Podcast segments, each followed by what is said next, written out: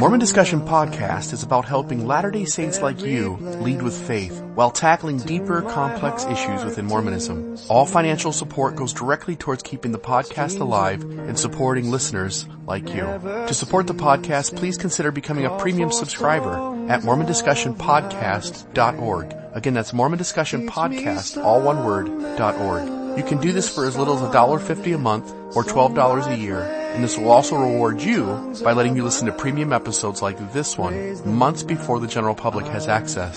Thanks for listening. And now, on to what you've been waiting to hear. Adam Miller, welcome to Mormon Discussion. How are you today? I'm good. It's good to be with you. Good. Glad to have you back on the podcast. Glad to have a chance to talk to you again. Uh, I spoke to you a while back. It was after Rube Goldberg's Machine came out, uh, the book you wrote there, and, and, really appreciated that work. You've written several since then. Uh, one of my co-hosts, John Young, had you back on the podcast not too long ago, uh, talking about grace and talking about your uh, book to those who are struggling with faith within the church. Maybe for that one person who's listening, Adam, who has no clue who Adam Miller is, would you mind just giving us maybe a 30 second little synopsis of, uh, or bio of who you are? I'm a philosophy professor. I teach at Collin College in McKinney, Texas. Uh, I specialize in contemporary European philosophy and philosophy of religion. I also do work in Mormon studies uh, books that your audience may be familiar with in the field of Mormon studies that I've worked on are uh, Rube Goldberg Machines, Essays in Mormon Theology, uh, probably especially Letters to a Young Mormon, uh, and a recent book called Grace is Not God's Backup Plan, which is uh, kind of freewheeling paraphrase of Paul's letter to the Romans. Yeah, and all three of those books are fabulous. I've got them on my shelf. Uh, really appreciate the work you do. Uh, especially uh, the middle one you talked about there, which reaches out to those who who are struggling with with testimony, with faith, with church history, and and I feel like there's a lot of those kinds of people right now. Not that it's this you know giant mass exodus that some of the critics try to point to, but but that there certainly is because of the internet and the accessibility to to complex information. Uh, a lot of people in the church who are having a hard time. I want to start off, Adam, by throwing the question at you. We're doing this series where we're having scholars like yourself on and trying to ask them some, some tougher questions that really kind of get at the nuance that some of us kind of hold in the gospel. Uh, the first one I wanted to ask you is the, the phrase the church is true and, and what it means to you. And I want to preface it with this, that, that on fast Sunday members of the church get up and they, they stand up there and they say, I, you know, I know that the church is true. And I think most of them, and I, I don't want to overstep my bounds, but I think most of them, if asked, what do they mean by that? They would say that the LDS church is the only true and living church upon the earth with which the Lord is well pleased, which is out of the D&C they would say that it has some level of exclusivity, that it is the only group of people who have priesthood, who have keys, who have authority, who have been called and authorized by God to carry out his work.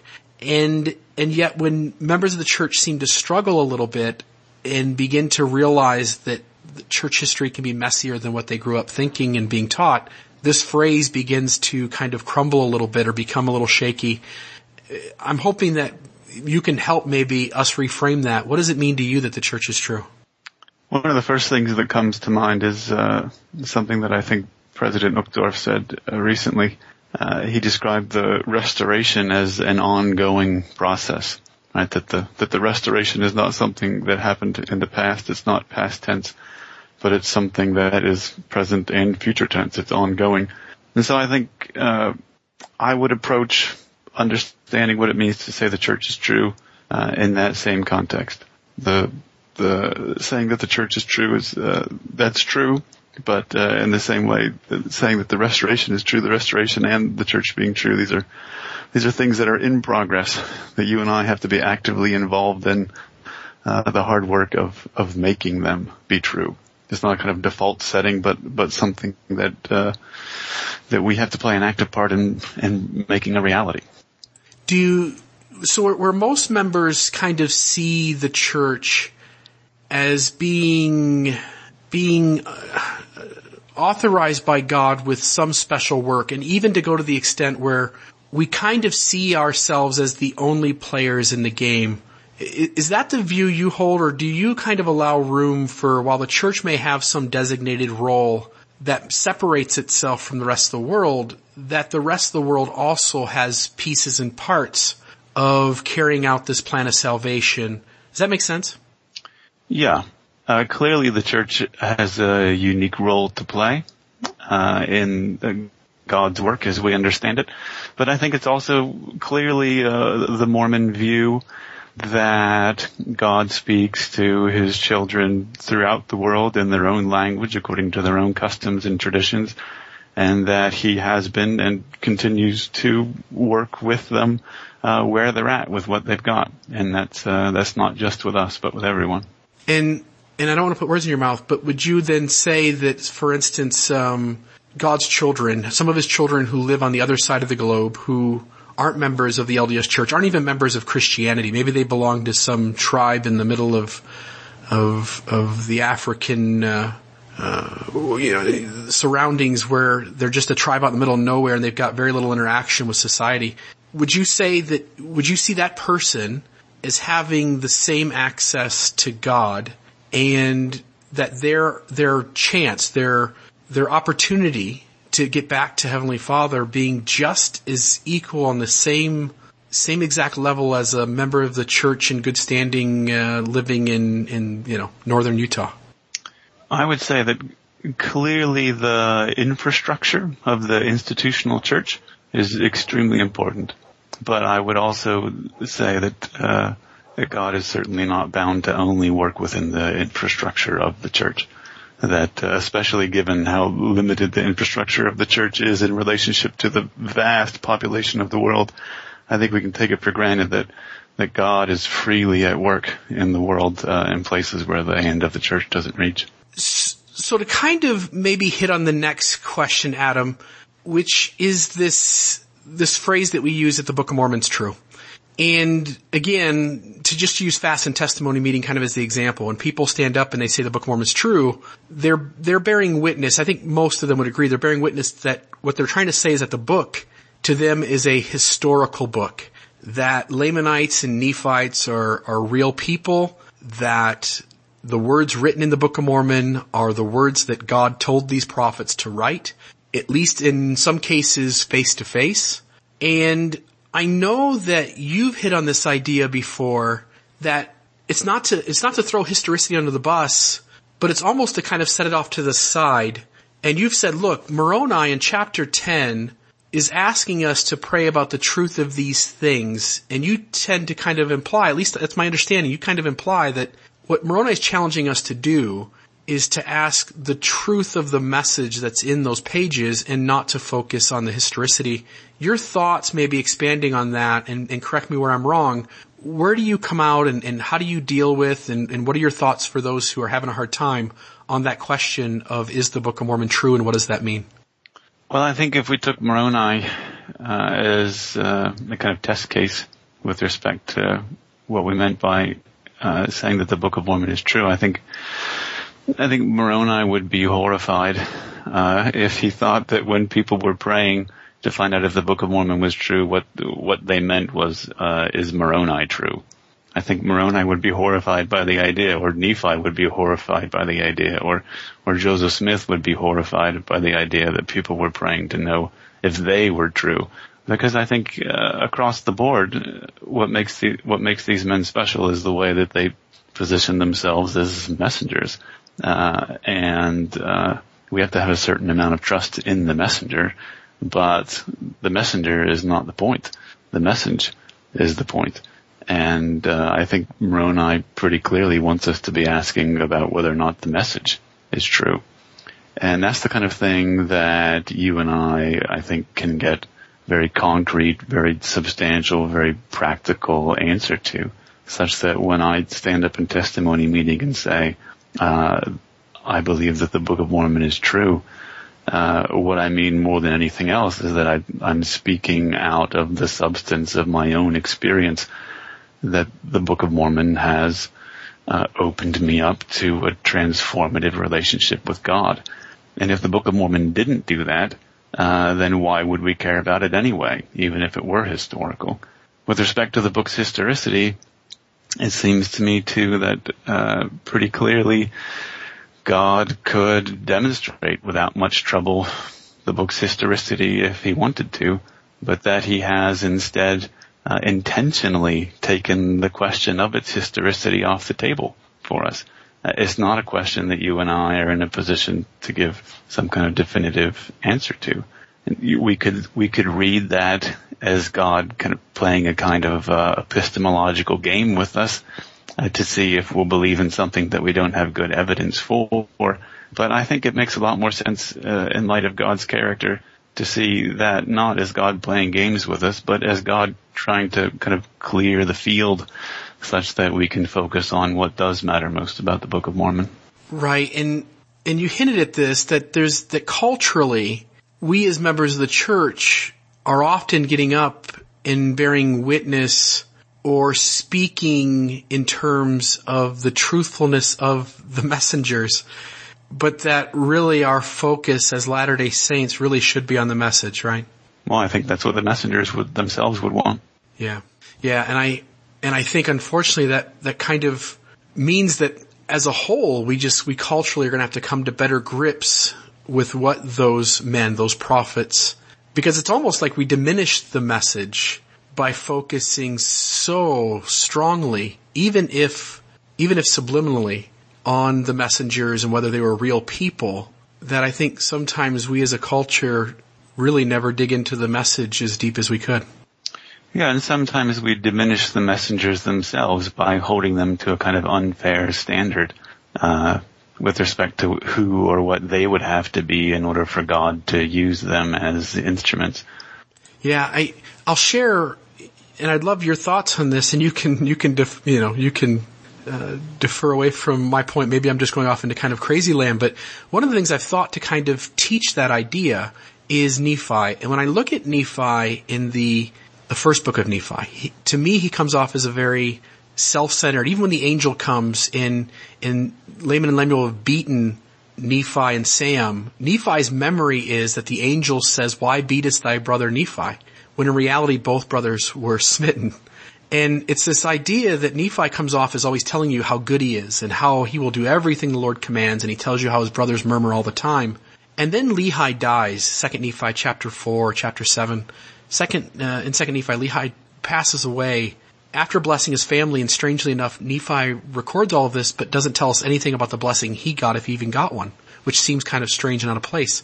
And, and then Nephi all of a sudden breaks down and almost kind of gives us this glimpse of his inner self as he begins to tell you how, almost how wicked he is and how easily he gives into sin. It seems like a very different Nephi than the guy early on who's telling you he keeps all the commandments and he does all that God tells him to do.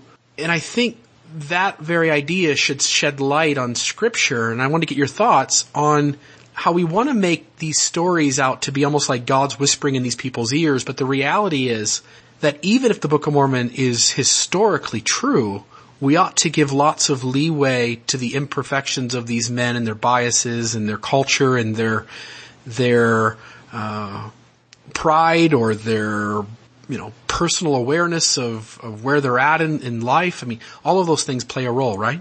Well, the more, the more seriously we take the historicity of the authors of the Book of Mormon, the more willing we ought to be to invest them with the kind of historical complexity that real historical people have. Right? We ought to be willing to, to read Nephi with an eye, not just to the, the surface value of what he says at different places in, in his account, but to the, overarching complexity of his relationships with his family and his audience that he has in mind and how that fits in with the larger scope of the Book of Mormon. Right, that's the kind of work that we should be willing to do to the degree that we uh, take Nephi's historicity seriously. Yeah, yeah. So the next one I want to hit on is prophets, and and to give this some some context, prophets, when, when I was taught the discussions, I was 17 years old, took the missionary discussions, missionaries came to my home and they, they had those six memorized discussions they went by. And the first one, you know, most of us believe in a supreme being and though we call him by different names, we know that God lives. And, and eventually they got to this part about prophets and they said that we have prophets in the church today like Moses, Noah, and Abraham. If I'm not mistaken, those are the three prophets that are used in comparison. And when I heard that idea shared, what I thought in my head was that Moses, Noah, and Abraham have explicitly told us that they've spoken to God face to face. That there's kind of this definite personal interaction between those three prophets and our Father in heaven and His Son. And so I, I made this assumption when I joined the church, and I don't think it's I don't think it's a, a an assumption that I made on my own. I think it's one that that certainly came informed by missionaries, by bishops, by Sunday school teachers, and by other members of the ward. That prophets literally see God face to face, talk with Him, and then communicate to us what they've said. And and Elder Oaks recently at the Boise Rescue, I'm, I'm, sure you're familiar with this, but Elder Oaks shared this thought that that prophets and apostles are special witnesses of Christ's name, of His work, of His plan, and then he says, but they are special witnesses of Christ Himself in the same way that all members are special witnesses of Christ by being under the influence of the Holy Ghost. And in that quote, I think for some members it was kind of a step back, like, hmm, it almost feels like they're trying to tell us that these guys don't, as a whole, again, I give certainly exception to the rule, but as a whole, these guys aren't speaking to Jesus face to face. And yet it feels like, for those who are struggling, that the assumption that they were taught and set up was that prophets talk to God face to face and that that was an absolute given. How have you kind of reconciled that? Or maybe you, maybe you never got those assumptions early on, but how have you kind of traversed that particular issue and where are you at today and, and how would you define prophets so that it gives more room for kind of a, kind of the messiness of it all? Well, I'm confident uh, that God speaks through the prophets and apostles of the contemporary church. I don't have any special insider knowledge of what that does or doesn't entail. Um, what matters to me is that from my seat, way out far in the audience in the church, uh, I can hear God's voice speaking through their voices, and how or why that works, uh, that's that's above my pay grade. One thing uh, that has helped me, uh, and you know, missionaries are good at a lot of things, but missionaries are not uh, known for their capacity for nuance. so we maybe not, maybe not right, uh, right. ask too much of them on that score, especially right. when you know the church is filled then also with with returned missionaries slash the people who the missionaries themselves taught. But one of the things that has helped me uh, is to feel confident, for instance, about a claim that contemporary prophets are just like biblical prophets is getting to know more about the biblical prophets, right? And what their, what their stories actually looked like and how messy and complicated the story of the biblical prophets is and how often, uh, indirect and peripheral their own contact with God was. But despite its being often indirect, nonetheless substantial in saving. And I think if we take, if we take the actual biblical accounts of what's going on for those biblical prophets, uh, as our standard, then I think, uh, we have a lot of latitude in understanding what kind of, uh, what kind of channels of communication God may be using with our contemporary prophets and apostles. Right, right. And, uh, I think that's helpful. I think when we when we delve into Moses in in one of the sometimes it's what's not said. So I look at Moses and I look at him leading the Israelites, and the Israelites are constantly murmuring and backsliding, and it, Moses or whoever the author is of the book poses it like, "Hey, man, Moses is doing everything left and right with miracles, and these people just aren't listening."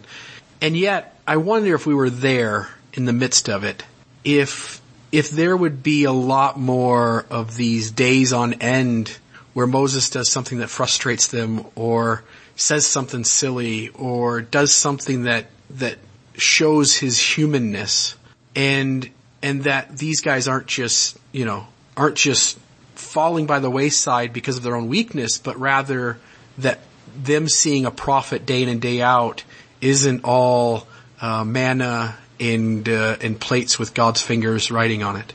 Yeah, those those poor Israelites wandering in the wilderness for 40 years. We don't we don't often give them a very charitable reading, which I think we could do a better job with.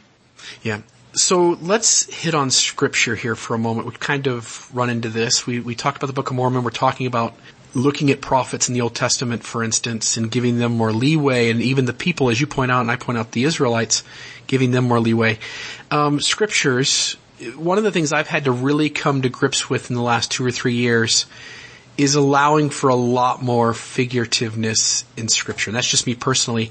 I wanted to ask you where you fall. Do you, do you, in your own personal stances on different scriptural stories today, and we don't necessarily have to get into a bunch of specifics, but do you give a lot of leeway for several, if not lots of stories within the Old Testament and maybe even some within the New Testament to be figurative or allegorical where, where they seem to be read literally by most members, but maybe we're missing it? I think in general, when people claim to be reading the scriptures literally, uh, what they actually mean is that they're reading them highly figuratively, such that if we take something like uh, a literal reading of Genesis chapter 1. A literal reading of Genesis chapter 1 would involve uh, a clear conception of the world as a as a flat surface covered by a dome above which uh, the massive waters of eternity are held at bay. And when God wants it to rain, He opens the windows literally of the sky, and the water falls down out of the sky because there's waters above the roof of of the world, etc. Right? That would be a literal reading of for instance, Genesis chapter 1. Uh, that's not what people mean though when they say a literal reading. When they say a literal reading, what they mean instead is a kind of highly figurative rereading of that text in light of contemporary scientific expectations about the nature of the universe.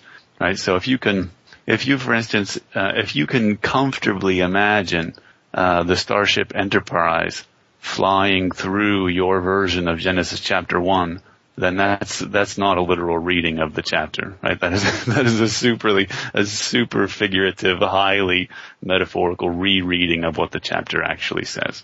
So on one, so that's one point to make, I think, with respect to literal versus figurative. Uh, the fact of the matter is that we usually use the words in exactly opposite the way we ought to use them in describing the kinds of readings that we're giving. So if we take Genesis chapter 1, for instance, again as an example, and we were to give a literal reading of that chapter, I think that's great. I think we should give more literal readings of uh, these uh, really ancient texts and see them in their time, in their place, in their context, uh, and really feel for what the world looked like, get, really get a feel for what the world looked like from the perspective of the people who are writing it. And I think that that one helps us to, to understand much better what they're trying to say and why they're trying to say it. And I think that two, uh, it solves a lot of problems for us as modern readers because we're not forced then to bring our contemporary expectations to bear as a framework for understanding their world as they understood it. Uh, and I think that solves a lot of problems for us if we can be more literal readers and less figurative. I like that. It, uh and, and maybe just to, to push kind of from the other side of that coin, I, most of us, when we read Genesis chapter one, you're right. If we were to read an absolute literal take on those early chapters, we all, none of us do that. We all kind of pick and choose a different way of kind of reframing that story. I found it interesting not too long ago, maybe three or four years ago, coming across quotes by leaders within the church, Elder McConkie, Elder President Packer, um, Spencer W. Kimball, and there were a few others, where they start talking about Adam being, or Eve being made from the rib is figurative, Adam being made from the dust of the ground is figurative. Uh, Elder McConkie said even the trees, the two trees placed in the garden, are figurative. And I often, when, when I get into kind of discussions with Latter-day Saints who are struggling and trying to reshape their perspective on this issue, I'll throw that at them and I'll say, you know, once you take away the trees, once you take away the rib, once you take away the dirt becoming someone, you don't really have much of a garden story left, do you? And, and that all of a sudden hits them that the church itself has given them more room, I think, than they originally thought of how figurative or literal they they need to take these stories and still be a faithful Latter Day Saint. Does that make sense, or you have any other thoughts on that? Yeah, I think in general we have a lot more room uh, to think through and around these questions than we assume that we do.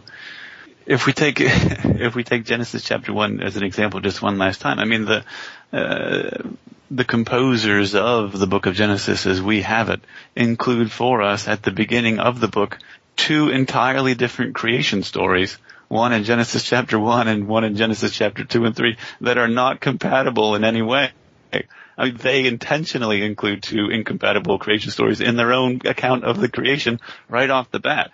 And you and I should probably take that as a single, as kind of signal too with respect to, to how we should approach reading those texts and the kind of, uh, flexibility we should uh, allow ourselves and, uh, as we, as we try to understand what those texts are trying to teach us.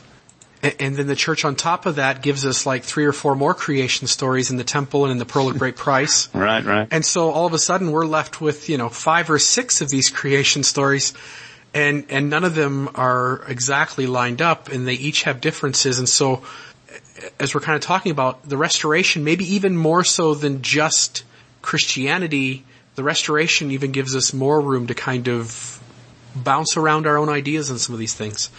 Um, yeah, and I think ahead. I think that's fine. I think you know I wouldn't I wouldn't necessarily prioritize either a literal or a figurative approach to the scriptures. I would I would want to prioritize a kind of uh, phenomenological or existential reading of the scriptures, such what the what the such that what the scriptures are above all trying to convey to us is uh, is a is a certain a certain kind of comportment, a certain way of being in the world. Right? They're trying to introduce us to a certain way of of seeing our place in the universe and in relationship to God and in relationship to other people that is fundamentally different than the sinful perspective that we by default tend to bring to bear on our experience and that all the different kinds of literal and figurative metaphorical tools they bring to bear, uh, they're all used to the end uh, of trying to induce in us this kind of first person existential phenomenological connection uh, with what it looks like from the inside to have that same kind of experience with God that they had. Yeah. Yeah. And I wanna, I wanna push just a little bit more on this this idea of how we interpret scripture. The lots of the okay, so the and again I keep doing this. The average member of the church, and who knows what the average member of the church is, but let's just just use that phrase. The average member of the church would would see anytime a leader in scripture speaking, anytime Moses is speaking, Noah is speaking, and I get it, if we really want to pick scripture apart, we can show where these folks at times say very human things that can be off, even off base at times. But the average member again would see scripture as being, we have to be completely obedient to what leaders say within scripture, what prophets and what apostles say within scripture. And yet scripture is also full of stories of God being a very mean person where God annihilates entire people, an entire group of people, simply because the the chosen people are going to battle against them. And so I wanted to see what your thoughts were. Where do you come down on? How do you reconcile or how do you sift through which of these which of these things coming out of prophets and apostles their mouths? And again obviously you know that I'm relating this to present day as well but let's use the scriptures as the example. How do you go into scriptures and reconcile what is from God and what isn't? And if you say it's all from God how do you reconcile the hurt and the harm that is done in the name of God within scripture uh, well, those are those are twenty really good questions. Uh, I think, I mean, if we if we really wanted to induce a kind of wave of faith faith crises in the church, what we ought to do is have everyone in the church actually read the Old Testament from beginning to end. I think. I think right. that's the that's you. the kind of thing I think that could induce a wave of legitimate uh, faith crises. I think that's why we only spend the same amount of time one year on a book that's like three times bigger than any other book, is so that we can just kind of pass over that stuff. Well, it's such a it's such a hodgepodge, and so much of it fits so poorly with. Uh, our modern expectations for exactly who God is and exactly how we expect Him to work that inevitably we have to just shuffle a lot of it off stage without trying to make any sense of it. at all. It's just, it's just so, so weird and so strange and so foreign to our sensibilities, so foreign to our experience as people who get up to drive cars, uh, to work in the morning and have police officers and, and come home and watch Netflix at night. And our biggest problem is that we have too much to eat and we have to stop eating so much that we'll stop being so fat. I mean, that's, that's such a fundamentally different experience, such a radically different world that, uh, it can be really hard to put ourselves in the shoes of, of the people who are having the kind of experiences that get described uh, in the Old Testament. Right, right. I even one of the other examples I use Elijah when uh, when he's getting mocked by some teenagers, right? and, and he he he calls upon God, prays upon God to to fix this for him, and out of the woods comes this she bear that just mauls these kids and kills them. And I think, you know, what are the chances that maybe, just maybe, possibly, this is just a coincidence, right? Um, Elijah's being mocked, he prays to God, and just by coincidence, this bear comes out of the woods because the kids get too close to the little bear they don't even know is there. And, and this mother bear kills these two kids. And Elijah seeing this, right? What's, what's his natural reaction is to give God the credit. Cause he's just been redeemed by God. Who, who are these kids to mock him? And, and I think sometimes if we just take a step back, like you're saying, and look at these guys and say, look, they're trying to come up with explanations for why things happen and why things go down the way they do. And, and without, without Google, without, uh, without science textbooks, without explanations that delve into so much further today than what they had then, really all they're left with is to use God as the explanation, at least at times, and to cut them that much slack, right? Yeah, I think we need uh, we need to treat these texts with quite a bit of charity, right? It's not just the case that these texts uh, are meant to teach us about charity, but I think it's also the case that these really old, really important, often very strange texts. It's often the case that they're an occasion for us to practice being charitable. Uh, in reading them, right, and bringing a kind of a charitable mindset to to being open to worlds and people and times and feelings that may be very, very different from our own. Great. And that's good. Um, historicity of the church. Let's just, let's just make the assumption you and I both, uh, while we probably do disagree on some things, I think you and I both come from a faithful perspective. We're both, um, going to say, hey, there's room for faith here and that's the direction I'm going to move in, assuming historicity of the church is, is true, that, that the church really does have authorization from God, it, it really is carrying out some special work in this dispensation of the gospel, that it really is assigned to hold keys and to preside over saving ordinances. I wanna, I wanna hit on this idea, which is that whenever whenever folks delve into, at least a chunk of people who are delving into history, they're, they're becoming to grips with complexities and nuance and paradoxes and contradictions. Some kind of shift has to occur for most that get that deep into this. And, and many of them are struggling because that shift feels unnatural. And I think religion in general makes that shift out to be kind of a bad thing. It's kind of a backsliding type of, of shift that they see it as. The reality is that psychology and, and lots of the social sciences would see these transitions as perfectly normal and and a forward type of thing. I don't I don't necessarily mean that somebody gone through these is better than anybody else, but that that one does kind of progress through these these ways of thinking in assimilating information and reconciling things. How have you, uh, Adam Miller, how have you handled that and, and how have you done it in a way that's, that seems very comfortable for you and yet so many in the church are feeling like this deconstruction, reconstruction of their faith is like the most awful thing in the world and they feel like they're just little by little edging out of the church. How have, how have you now, and again, I'm throwing 20 questions at you in this one. How have you navigated that transition in what, and I'm not going to say it's smooth because I know even, you know, you would, I'm sure you would say it's not always been smooth, but how do you, how do you kind of give off that impression that it feels like a smooth transition and it's been comfortable for you? That's a, that's a really good question. Uh, I mean, I'm certainly sympathetic to the difficult position that people uh, sometimes find themselves in as uh, of as a result of no choices of their own, they find themselves needing to, to rethink in kind of fundamental ways some of the things that they took for granted as being most important to them. And that's, that's never easy. And even if, uh, in the end, uh, it turns out to be worth it, to have been worthwhile, it doesn't make the, the experience itself any easier.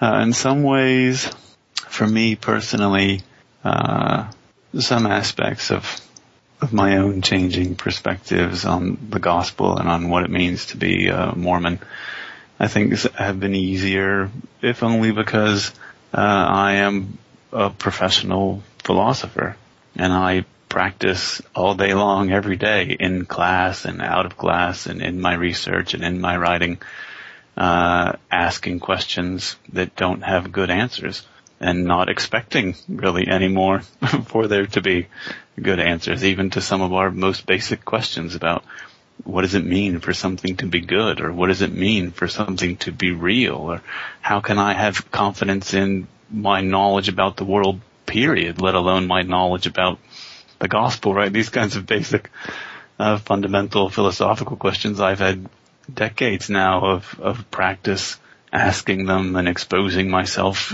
to, uh, to the to the murky vagueness on the far side of them. Uh, and so in some ways that you know just that kind of professional practice may have have made some kinds of things easier for me, though. Uh, in other ways, I'm just I'm just a regular guy, and uh, the same kinds of things that are difficult for lots of people are also difficult for me. Hmm. I think that's good for people to hear. Do you, to bounce off of that, do you think that we, and again, I'm not saying, you know, you know, here, Adam Miller, jump in and tell the church what to do. I'm not trying to do that. But do you think we as a culture, we could probably do, and I'm, I'm going to impose my own belief, but I think we could do a better job, and I want to ask if you th- think so as well, or what your thoughts would be, but that we could do a better job of not posing absolutes in how we teach things. So for instance, in, in Sunday school maybe, we tell everybody that if they'll pray, if they'll have faith and they'll pray, they will get an answer from God. When oftentimes the reality is a lot messier than that. Some people get answers, some people don't. Some people who pray very little get very dramatic answers, and some people who fast and pray and and entrench in trying to obey every commandment get nothing for long periods of their life. Could could we do a better job of maybe posing the gospel as more paradoxical than what it is, or do you think that by doing so we just cause more harm to a larger group of people?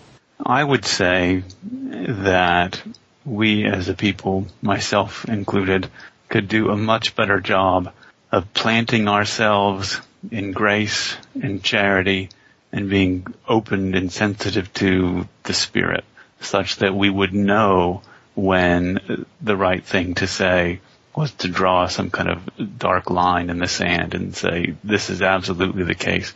Uh, we can't mess around with this. And, it, or conversely to know on what occasions, uh, we should allow for greater degrees of flexibility and allow for greater degrees of, uh, of vagueness and grayness. I don't think it's I don't think it's all or nothing, but I, I, think we need I think sometimes what you need is a line in the sand, and sometimes what you need is a door that stays open no matter how far the other person wanders away. Uh, but knowing when to draw the line and knowing when to leave the door open, those are things that we're often not very good at on one way or the other because we're not very in tune with the spirit and we're not very firmly planted in grace and charity. Yeah, as you point out, those things require sensitivity, they require empathy, and, and most importantly, as you just said, it requires to have the Holy Ghost with you.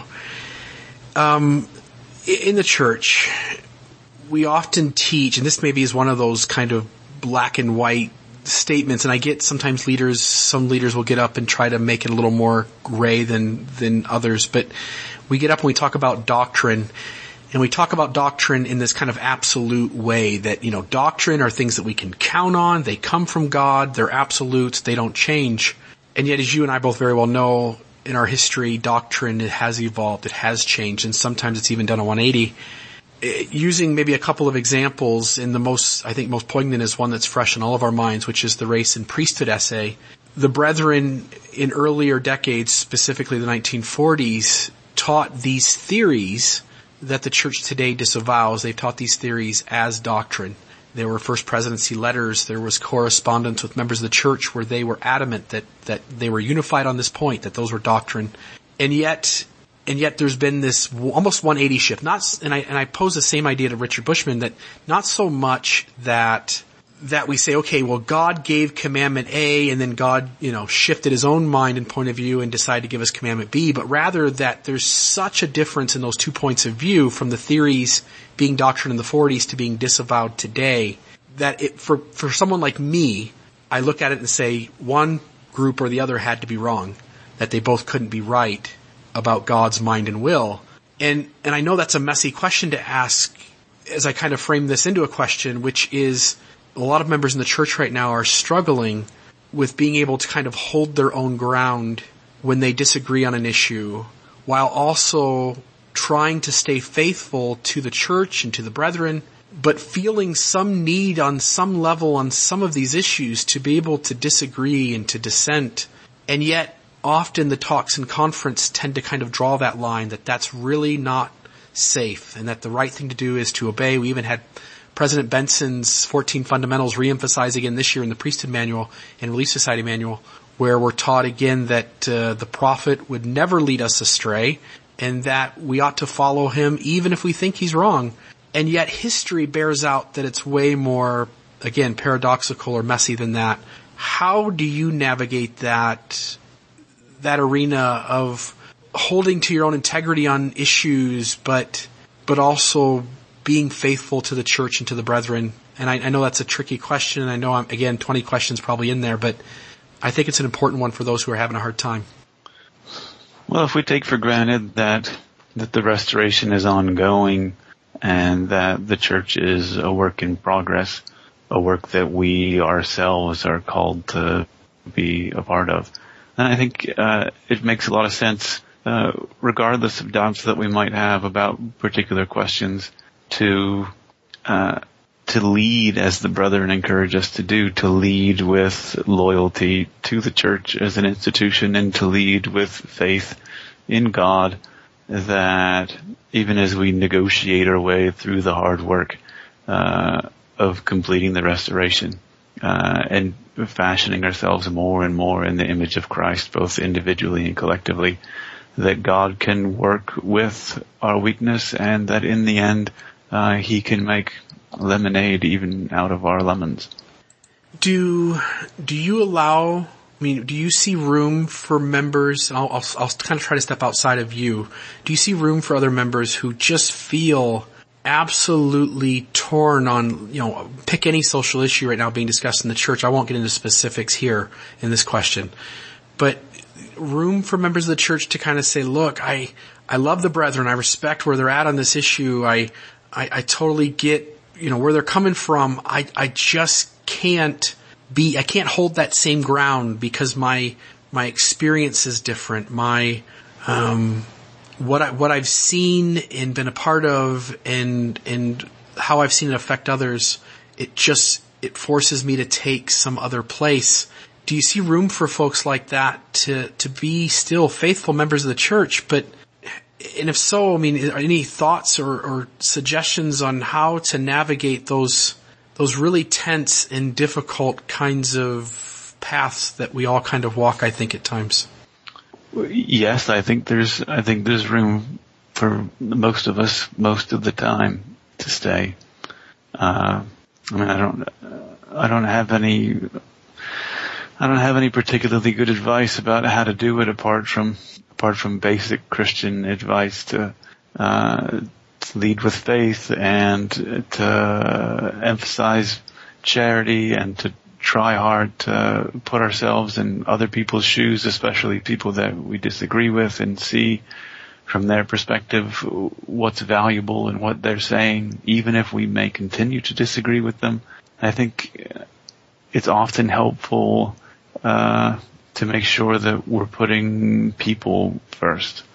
Uh, I'll never forget, uh, as an undergraduate hearing, uh, Bob Millet say that, uh, people are more important than principles. I was a little bit shocked by that. But, uh, you know, the older I get, the more right I think he was to say that. uh, and in lots of ways that that may be the key to to staying a part of the church and, and being as productive a part of the church as it's possible for us to be in, in healing both our own relationships and healing the church itself. Yeah. I like that. People are more important than relationships. I think, I think you're right that as we all get older, I should say, say all, I never, I should never qualify everyone. Well, we're all getting but, older, that part's for sure. Yeah, well yeah, but as we all, as we get older, I think many of us are drawn to change whatever small or large that step is in that direction and to not be so dogmatic and to not be so rigid, but to try and make some room for the person next to us who perhaps sees something just a little differently. I, I want to ask you on one specific issue, the LGBT issue, because it's one that I'm really sensitive to and it's one that I care a whole lot about. Um, I, I, know the church has has drawn some lines, and some leaders even made statements that some of these lines just will never change, and we're just going to have to come to grips with that. But I also see the other side of the coin where because of seeing or feeling those lines, some parents have felt a need to take either their the church's side or their child's side, and they take the church's side at times. Some take the child's side, but, but when they take the church's side, sometimes kids are kicked out of their homes. Some of these kids who grow up feeling like there's, you know, Mormonism is the truth, and yet when faced with the fact that they're never going to fit in to that box that Mormonism creates for salvation and for eternity and for for what a a person looks and, and uh, acts like and and often depression happens, uh, sometimes suicide occurs, and my heart goes out to each of those cases. Any thoughts? Because I, I, I get it. I think you know I'm sensitive to the fact that lines have been drawn, and I don't want to I don't want to say, hey, church, you've got to change this. But on some level too, maybe is it possible that God's calling for probably both far ends of the spectrum to maybe recognize that we all have maybe something to learn or some some direction to move more towards the middle. Does that make sense? When I think about my own life, uh, when I look around at the kind of uh, experiences that my contemporaries have have my have had, my fellow graduate students, my my colleagues, uh, even the, the, students that uh, that I work with in college on a daily basis, and I I see something of their experience. It, it, it hits me very hard and very clearly that one of uh, the most substantial blessings I have ever been given in my life is the law of chastity. There is no doubt uh, in my mind that some of the deepest and richest blessings I have enjoyed are a direct result of the law of chastity. Now the key, I think, with the law of chastity, as with every law, the key is that that law uh, is only working in the way that God wants it to to the degree that it is a vehicle for grace and charity. To the degree that we turn laws around and use them as weapons, as tools for separating uh, people from one another, then the law of chastity is not doing the kind of work that God uh, means it to be doing. But to the degree that we allow those laws to be vehicles for caring and concern and charity, uh, that's the degree to which those laws find the kind of fulfillment uh, that God intends them to express. And I think that's that's the kind of thing that's going to have to guide us on our way forward. I think as we uh, work out in the context of the 21st century what it means to be a human being and what it means to be uh, a human being who doesn't have a lot of choice with respect to the kind of sexuality they experience, heterosexual or homosexual. And so we're gonna have to, we're gonna have to hang on, I think, very, very tightly to the law of chastity, but in the process we're gonna have to make sure that, uh, that that law is doing the kind of work that God wants it to do rather than uh, being a kind of wedge that divides us. That it, that it, as you would, I'm sure say, that it extends grace to all of his children. That's the only way. Otherwise, uh, as Paul makes clear, the law is just uh, a vehicle of sin. Right. Right.